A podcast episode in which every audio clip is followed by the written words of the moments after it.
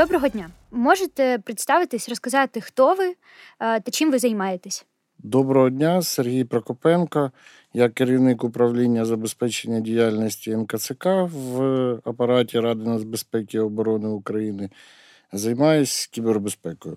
Клас, дуже ємко. Можете, будь ласка, розповісти про свій досвід трошечки, чому ви займаєтесь саме кібербезпекою? Чому вам цікава ця тематика?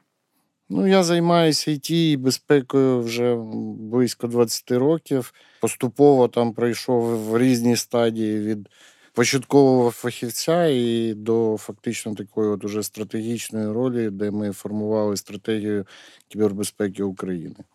Клас. Ми сьогодні зібрались поговорити про е, додатки, про ігри, про дивні додатки та небезпечні додатки, які ми скачуємо собі на телефон. Е, це дуже актуальна тема, тому що багато людей вони використовують смартфони саме для цих додатків, так і е, дуже часто вони не знають, що вони скачують. Тобто, ми можемо скачувати ігри, соціальні мережі, е, купу додатків для обробки фото. І як зрозуміти, що цей додаток небезпечний? Чи є якісь маркери небезпечності додатків? Додатки потрібно скачувати з офіційних маркетів. Тобто, якщо ви користуєтесь Apple, є свій маркет, якщо Android, то також є Google Play, в якому офіційні додатки розміщені, і в більшості випадків використання таких додатків буде більш безпечне, ніж просто скачаних десь на просторах інтернету. Які ще є маркери, тому що я знаю, що дуже багато додатків, які ну навіть там з Apple Store скачують, вони також потенційно можуть нести якусь загрозу. Ну зараз е, фактично всі операційні системи сучасні і на Apple, і на Android, коли ви встановлюєте цей додаток, вони вас перепитують, до чого вони можуть мати доступ. Зрозуміло, що якщо ви скачуєте собі калькулятор, а він просить доступ до камери або до контактів, то для виконання таких функцій це не потрібно, і, скоріш за все, це якась шпигунська програма. Тому основне це да, моніторити, просто коли ви встановлюєте, воно вас питає, або зараз, коли запитується та чи інша функція, знову ж таки запитуєте, що ви дозволяєте цьому додатку доступ до камери. І потрібно не автоматом там тицяти да, або підтверджує, а все-таки дивитись, і чи дійсно вам потрібно це, чи не потрібно. Дуже часто, коли ти скачуєш додаток, е, там випливає таке велике просто вікно з умовами конфіденційності, так і в ньому там близько 100-200 пунктів, і дуже багато людей вони їх просто не читають. Я розумію, що в цих умовах прописують е, певні моменти, з якими користувач повинен погоджуватись. І дуже багато з них вони стандартні, так ну, типу, це додаток такий-то там, ми використовуємо тето. На що в цьому, скажімо так, полотні інформації інформації, треба звернути увагу, аби зрозуміти, що цей додаток окей, він е, плюс-мінус безпечний. По практиці можна сказати, що е, потрібно шукати пункти, які стосуються передачі вашої інформації третім сторонам, тому що багато хто прописує що ваші персональні дані, зібрані в ході використання вами цим додатком, будуть передані там для маркетингових цілей і таке інше. І оцей пункт бажано все-таки прочитати. Другий пункт, що стосується зазвичай фото і відео, є вже такі спритні. Е, розробники програм, які прописують, що все, що попало в їх додаток, авторські права починають належати їм. Тут вам потрібно все-таки розуміти, що там ваша фотографія може вже вам не належати, тому що ви скористались цим сервісом, вплоть до таких ось якихось казусних ситуацій, що ваше відео ви захочете завантажити, наприклад, на YouTube, а воно буде блокуватись, тому що авторські права вам вже не належать коли ти використовуєш певний додаток, так ти розумієш, що є ризики, але які з цих ризиків вони там наймасштабніші, найпопулярніші. Тобто, це може бути викрадення даних або викрадення контактів, так е, або що це може бути, які найбільші ризики. На мій погляд, найбільші ризики пов'язані з порушенням приватності, тому що у нас це не дуже поширено звертати на це увагу, але ми розуміємо, що Насправді додаток, який знає всі ваші контакти, знає, де ви знаходитесь, знає, як ви виглядаєте, знає, з ким ви спілкуєтесь. Це ваша приватність, це ваше особисте життя. І коли воно продається, а ми знаємо, що саме зараз персональні дані є тим двигуном економіки цифрової, і Фейсбук коштує стільки мільярдів саме тому, що у нього багато персональних даних. Саме втрата цієї інформації вона є ну, найбільш така чутлива для користувачів. Є і більш такі, скажімо, складні речі, які становлять пряму загрозу.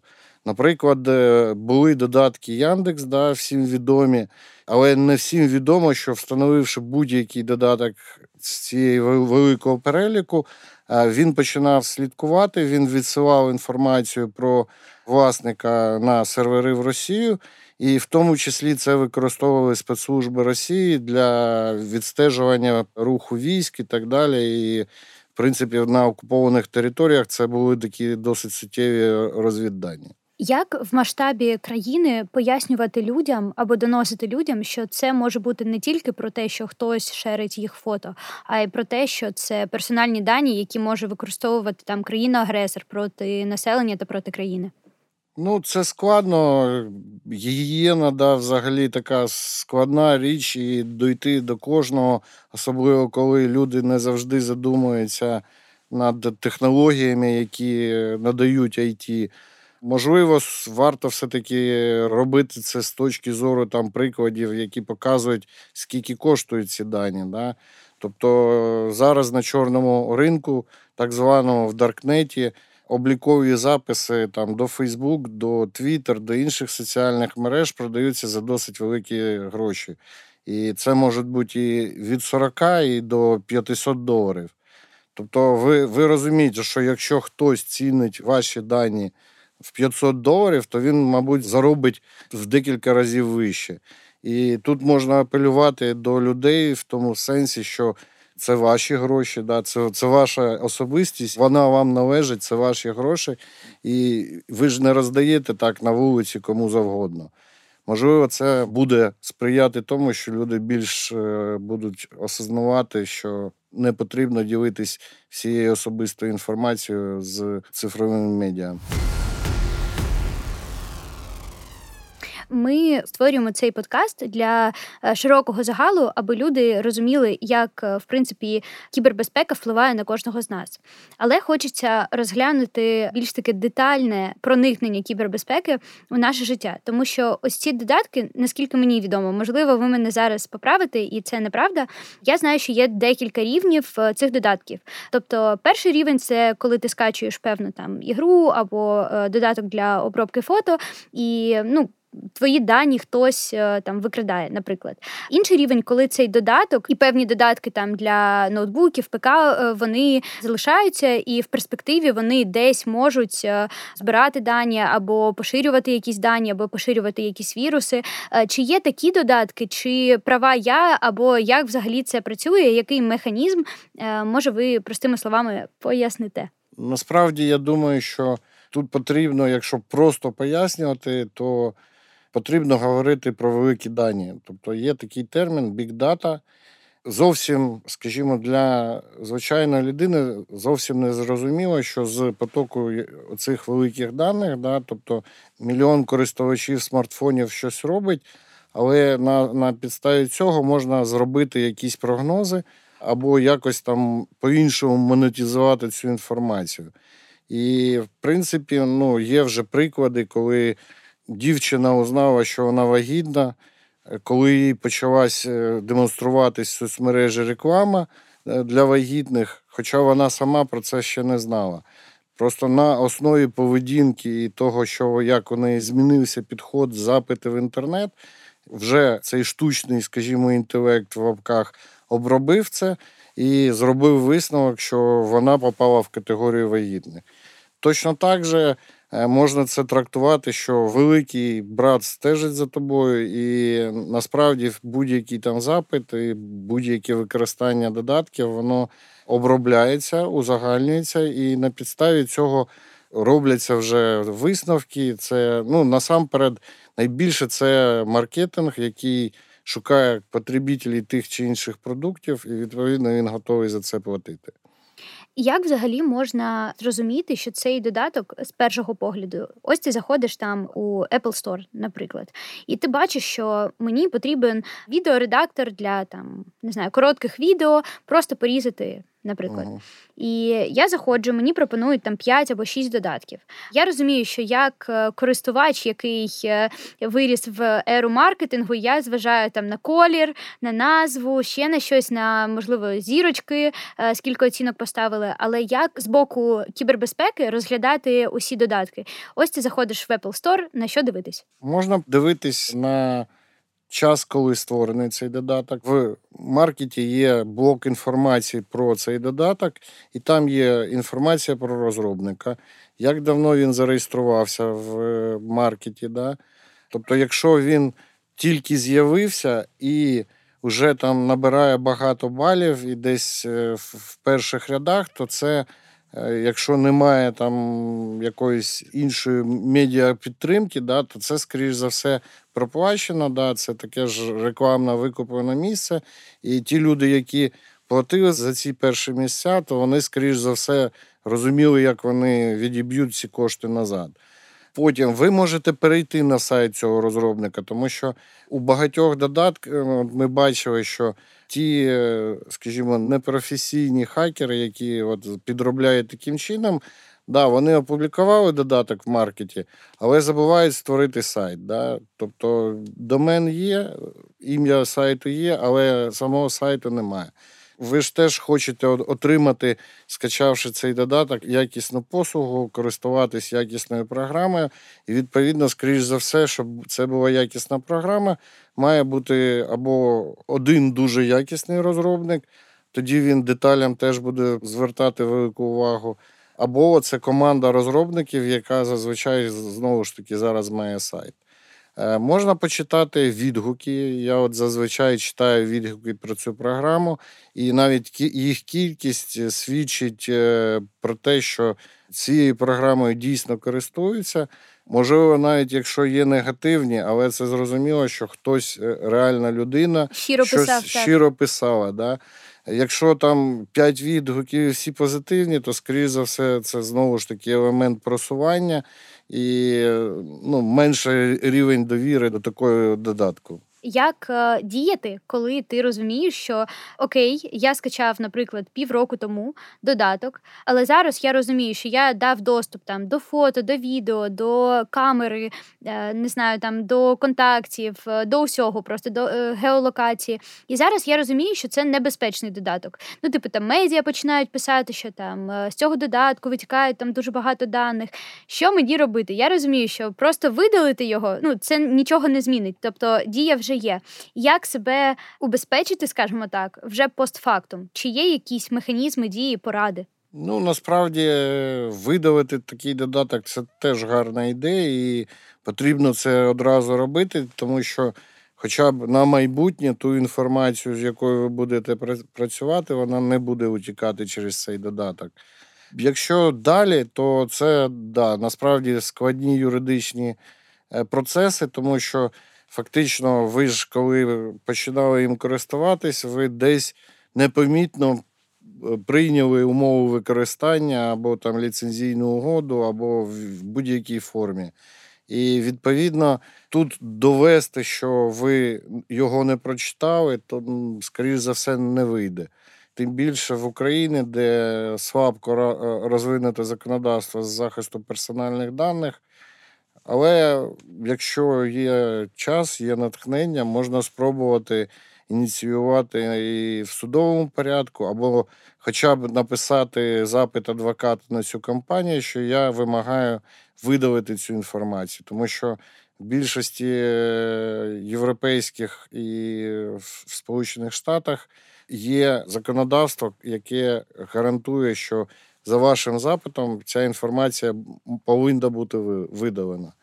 Потрібно розуміти, що, скоріш за все, все-таки це не відбудеться, але хоча б формально ви отримуєте підтвердження, що ця інформація видалена, і, можливо, коли вона буде там якось нелегально використовуватись, у вас буде привід подальшим там юридичним процесом це довести і отримати якусь компенсацію. Я напевно півроку тому прочитала книжку, яка називається Тіндер Алгоритм кохання. Там історія про те, що дівчина е, вона користувалася додатком Тіндер, і в якийсь час вона зрозуміла, що Тіндер їй е, підкидує одних і тих самих хлопців, ну скажімо так, з однієї категорії. І вона зрозуміла, що категорія, в якій знаходиться вона, це не та ж сама категорія, в якій знаходиться, ну, наприклад, її подруга. І вона вирішила розібратись, яку саме інформацію збирає Тіндер як додаток про неї. Е, що саме робить компанія, щоб е, ділити людей на ці категорії, і вона надала запит до компанії, і вони там розбирались приблизно півроку. Тобто вона так настирливо просила надіслати усю інформацію. Вона прокористувалась додатком пару місяців, і за цей час вони назбирали близько 800 сторінок інформації про неї. Вони надіслали цю інформацію для неї, і коли вона читала всю цю інформацію, вона була в шоці, що саме Тіндер збирав е, про неї. Чи є в Україні якісь такі кейси, можливо, хтось е, подавав е, якісь запити до компаній, можливо, ви знаєте таких людей. Е, тому що мені здається, у нас суспільство, скажімо так, воно, начебто, не знає, що навіть робити, так, якщо ти втрапив в таку ситуацію. Можливо, є кейси натхнення, хто так робив в Україні, і чи йому досвіду наслідувати та копіювати. Ну, я знаю декілька кейсів, коли отримувалась інформація от із таких соцмереж, із великих онлайн-сервісів. Це дійсно дуже великі обсяги інформації. Просто ну, насправді не знаю жодного кейсу, коли це було використано для якоїсь компенсації або було доведення порушення прав. Тобто, тобто це просто Україні... постфактум вони віддають інформацію все. Да, Тобто ви можете забрати свою інформацію, ви можете віртуально її нібито видалити, тому що деякі там були прецеденти, коли інформація нібито видалялась, але потім за допомогою спеціального інструментарія виявлялося, що вона не видалена, а просто прихована вже від вас, від тої особи, яка видалила. Да? Тобто, А насправді воно все зберігається у хмарі і далі. Але в Україні такої практики я не чув, щоб було когось притягнуто до відповідальності або хтось отримав компенсацію. Ну, я думаю, що все попереду слухачі наші послухають і подумають, я буду першим, якщо щось станеться, але краще, щоб такого не траплялось. В мене ще є питання Е, з приводу додатків та дітей. Дуже часто дорослі люди е, розуміють, що ліпше дати дитині там телефон, аби він там щось подивився, якось погрався, тому що всі ми люди, всі ми дуже втомлені наприкінці дня, і ми не завжди можемо контролювати, що саме діти роблять е, з телефонами, які вони додатки. Скачують, і можете трошечки розказати, як убезпечити себе, своїх дітей від скачування небезпечних додатків, тому що дитина не буде читати відгуки та переходити на сайти компаній-розробників. Е, можливо, є якісь поради, як е, маленькій дитині пояснити, що саме не потрібно скачувати. Я більше про технічну частину, мабуть, зараз скажу, що насправді всі ці сервіси мають е, режим. Так званий батьківський контроль, да, або режим для дітей, в якому певний контент, в принципі, не може попадати. І це стосується і додатків, і е, якихось відео, мультиків і так далі, і тому подібне. Тим самим, в принципі, скоріш за все, дитина все-таки не скачає чогось настільки завмисного, щоб е, це було проблемою. З іншого боку, якщо вже дитина постійно, скажімо так, має доступ до смартфона батьків, то краще все-таки купити інший смартфон, на якому встановити обмеження вікові, встановити ці обмеження, які надають онлайн-сервіси, і періодично спостерігати, ну, що, що дитина робить, щоб. Е, якщо ці фільтри все-таки були обійдені, то можливо було виправити ситуацію. Ну, а спілкуватись з дітьми, мабуть, краще вживу, ніж віддавати їй смартфон, щоб вона гралась сама. Це, напевно, найкраща порада. У мене ще є п'ять бліц питань. Е, на них можна відповідати коротко. Та перше, що прийде на думку. Який найнебезпечніший пароль? Одиничка. На які три пункти треба звернути увагу, обираючи месенджер е, для особистих та робочих питань? Колір, мова інтерфейсу, там зручність. Тобто неважливо, який ти обираєш месенджер, бо всі вони однаково небезпечні. Так, вони всі однаково небезпечні. Ви ж не контролюєте інфраструктуру, яка стоїть за цим месенджером. Тому тільки, якщо ви довіряєте, користуєтесь, не довіряєте, не користуєтесь. Найбільша помилка, яку допускають люди у питаннях кібербезпеки. Недооцінюють питання кібербезпеки. Що б ви рекомендували почитати, подивитись, послухати, аби прокачатись у питаннях кібербезпеки? Якщо на загальному рівні, то зараз досить багато курсів з кібергігієни, на яких безкоштовно, в тому числі, розказують, як підняти свій особистий рівень безпеки при роботі в інтернет. І це, мабуть, має пройти кожний, навіть якщо ви не дуже часто стикаєтесь з комп'ютерами, з телефонами, смартфонами, але все одно е, ми живемо в пов'язаному світі, і тут точно такий курс потрібно пройти. Є досить багато і програм, які розроблено за сприяння держави, е, в тому числі на порталі Дія освіта є декілька курсів по кібергігієні, є приватні, вибрати є з чого.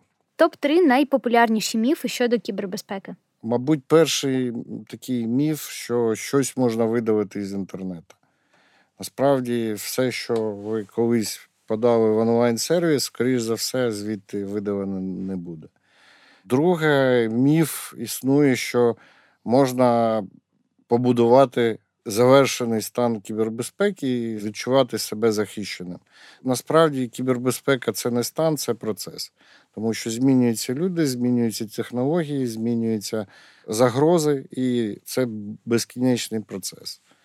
Є також міф, що комп'ютери на базі Mac і Linux неможливо зламати.